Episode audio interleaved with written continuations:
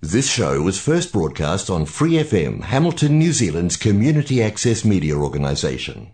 For more information on our lineup of shows and the role we play in the media, visit freefm.org.nz. And thank you for being with us on the Vedic Wisdom. I want to talk to you about the power of good association. We are all independent in our choices of who we hang out with and who we don't. We're all independent in our choices of where we work. We are not independent in our choices of who our family is, but we are independent into who we choose to associate among our family or not. It isn't true that one should gauge their association by blood relationship. It should be by the conscious relationship. I know many people who have a better relationship with one of their parents than the other, or totally dislike one parent or the other. Same thing with siblings. Some of their brothers and sisters are cool, and some of them are completely unreachable. It should be a matter of their consciousness, not a matter of the fact that they are born in your family. And this is true about your entire life. You should be gauging your association by their consciousness level on merit, not on anything else, on merit. How good are they for you, to you, with you, because of you? But how much of it is positive, beneficial interaction in the human species as opposed to confusing, implicating, contangling, get entangled? Oh, he helped me do this? Oh, what did it turn into? Three days later. Well, the same thing is true. What do you value? What is important to you? This is the side of merit in association we need to be very conscious of. You can find someone to treat you everything from horrible to wonderful. They're all out there. And you are the one that has to say, I'm not wasting my time here anymore. I'm not going to come over. I'm not going to have them over. I'm not going to call, text, read, write, whatever. I'm not going to have anything to do with these people. They aren't helping me in my head, in my life. Everything becomes a problem. And you have to remove them from your association. Okay, so we're going to remove a bunch of nonsense from our association. Go by, get away, see ya, delete you, la la la la la la la. But what do you replace it with? How do you know how to choose? Where do you understand? Where do you uh, interpret that these people are good for me? It's not too hard to figure out these people are bad for me. But the next person you meet, they'll try to tell you they're good for you. They'll try to act like they like you, they want to help, they want to be friends, they want to whatever. But how do you determine whether they're real or not, true or not, actually going to be good for you? We see this so much in relationships, boy, girl, whatever. They were so nice together for a while and then it went west. The honeymoon's over, okay?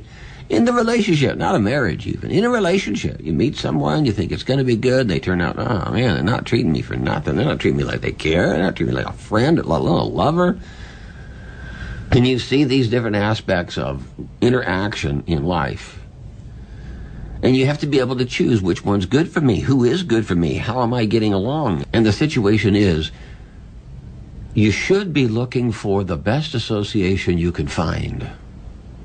You should be seeking out the highest beings you can separate from the crowd.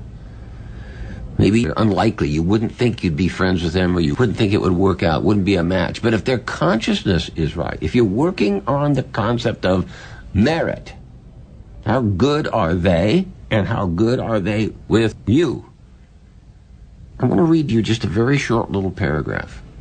This is out of the Srimad Bhagavatam, and it's in the description by the sage Narada Muni about his life in his previous younger years of his life, and how the value of the association he got and the perspective that they bring.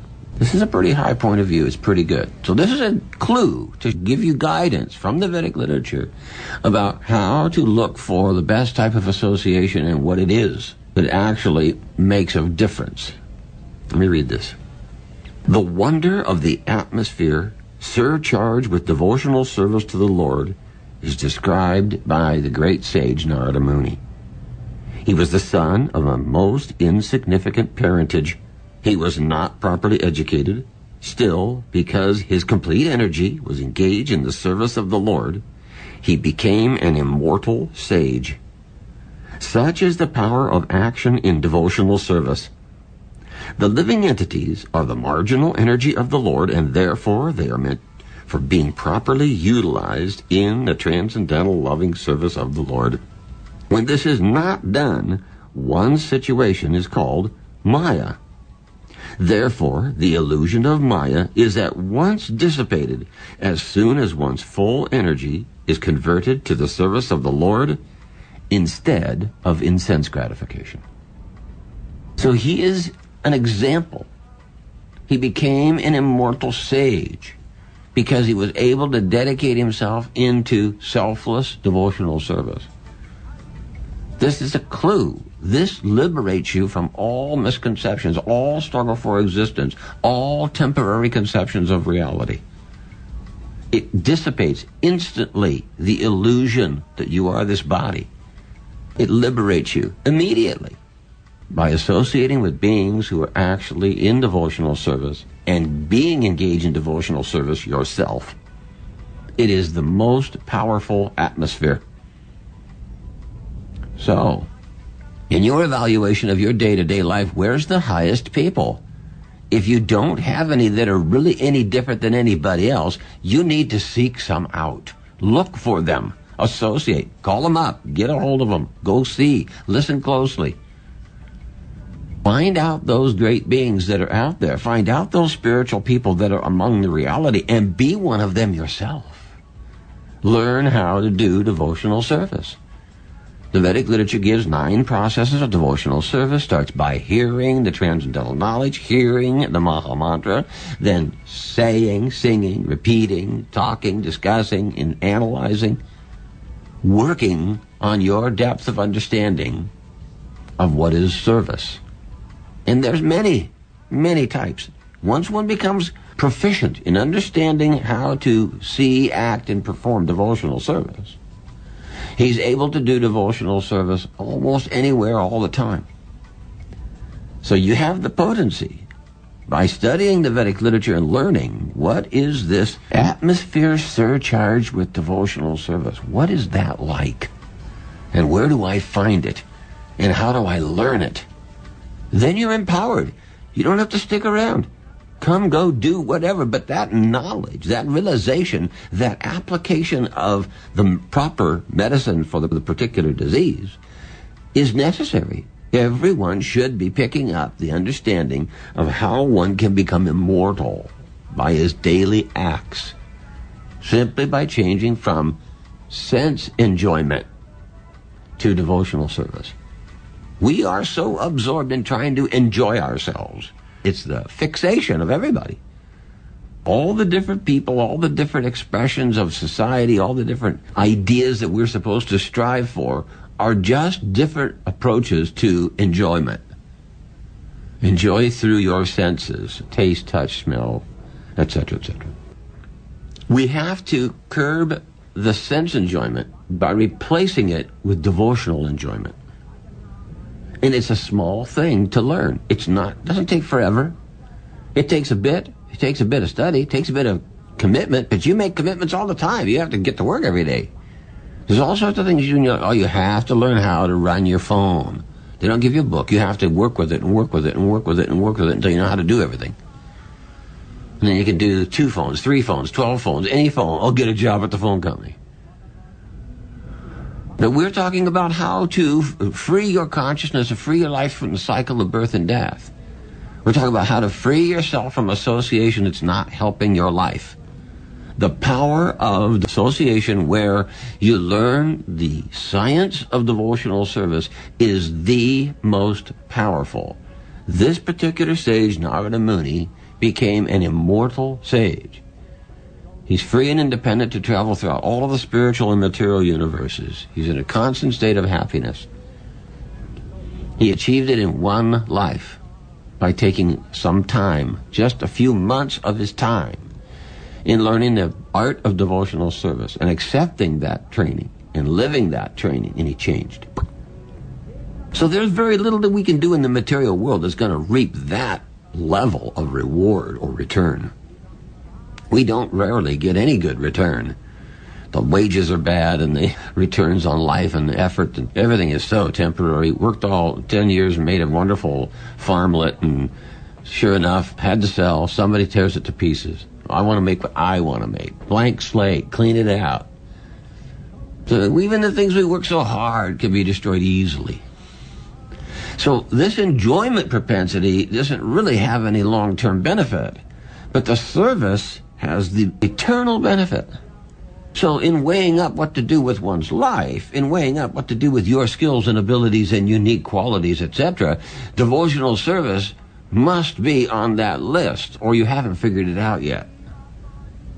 Or you're going to just waste your time instead of in this category, in the other, or that, or the next category as opposed to getting out of these categories and getting into the transcendental platform of service that is so beneficial. An atmosphere surcharged, it at once dissipates the illusion of existence. My goodness, that's some potent stuff.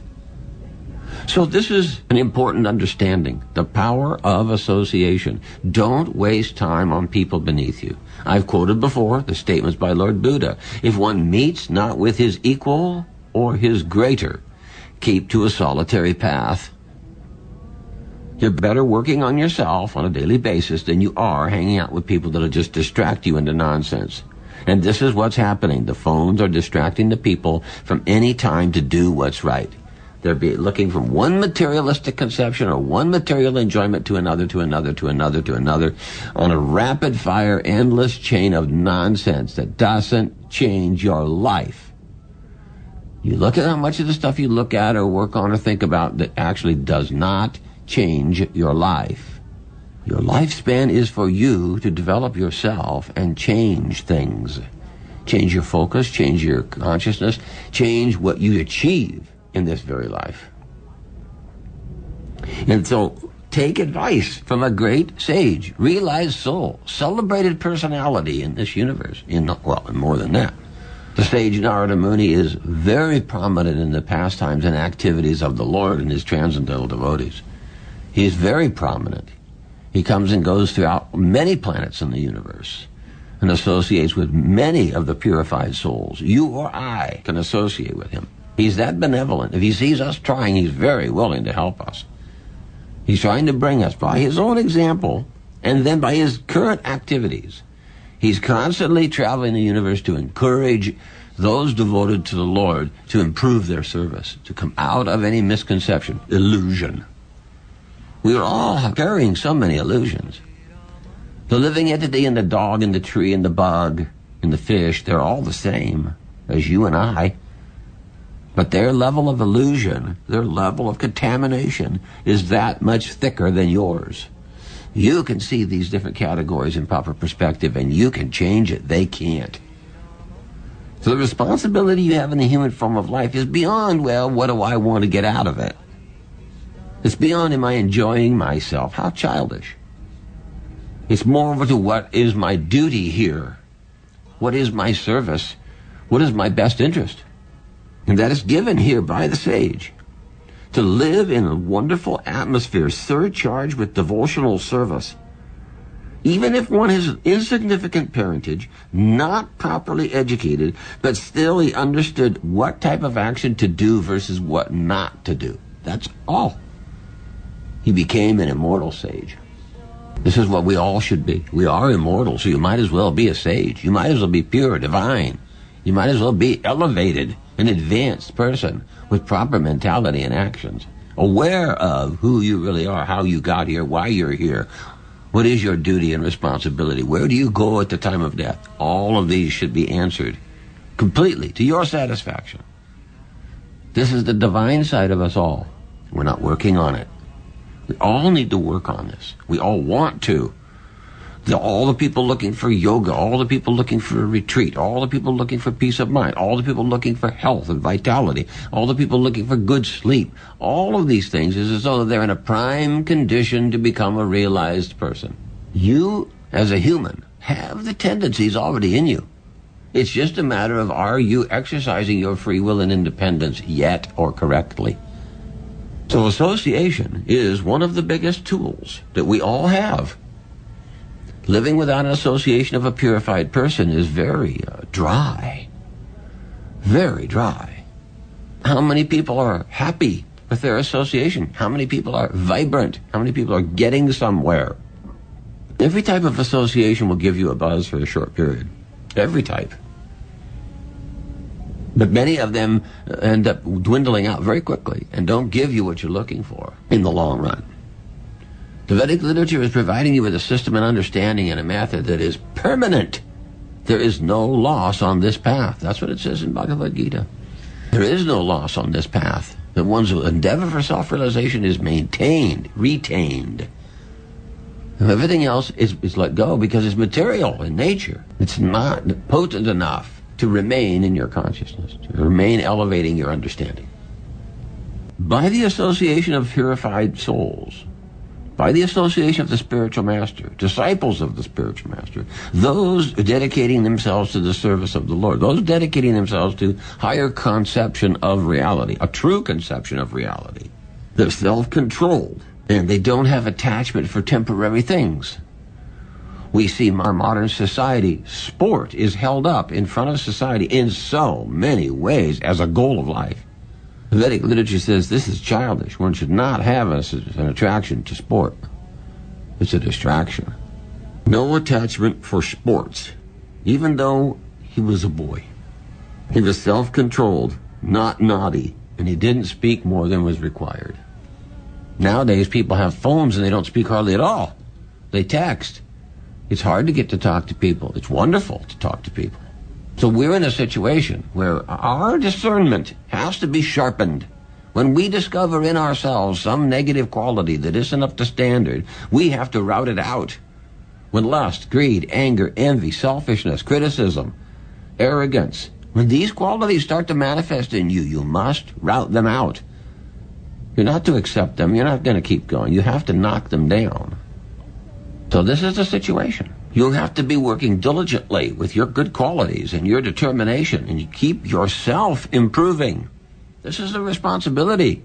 This is what's supposed to all be taught in school to become a better person, to work on oneself, sense control, mind control, intelligent knowledge gathering, patient, peaceful, sincere, determined, respectful. The list is long of the good qualities that are there in you to be developed. Our responsibility is to see that we develop them. I can't let me be neglectful. You can't let you be neglectful. You can't be your poorer self and use some excuse to say it's okay. None of us can. That's being irresponsible. We cannot deny our responsibility. We have the human form of life and it is unique. What is the uniqueness of the human form of life? We're responsible. We're held responsible. We know we're responsible. We take responsibility and we overcome our inadequacies and difficulties, confusion, illusion. This is within our grasp. This is within your reach, my reach, even this, I've read here. Not in a very good parentage, not well educated, but he was not naughty. He wasn't mouthy. He was controlled as a little person and he associated with spiritual people and he engaged in devotional service and he is completely transformed thereafter. This is what you need, I need, I want, you want, the highest reward, goal, objective in life. Everybody has this, oh, I don't care. I don't care. Eh, maybe I will go to hell. I'm enjoying myself now. I don't care.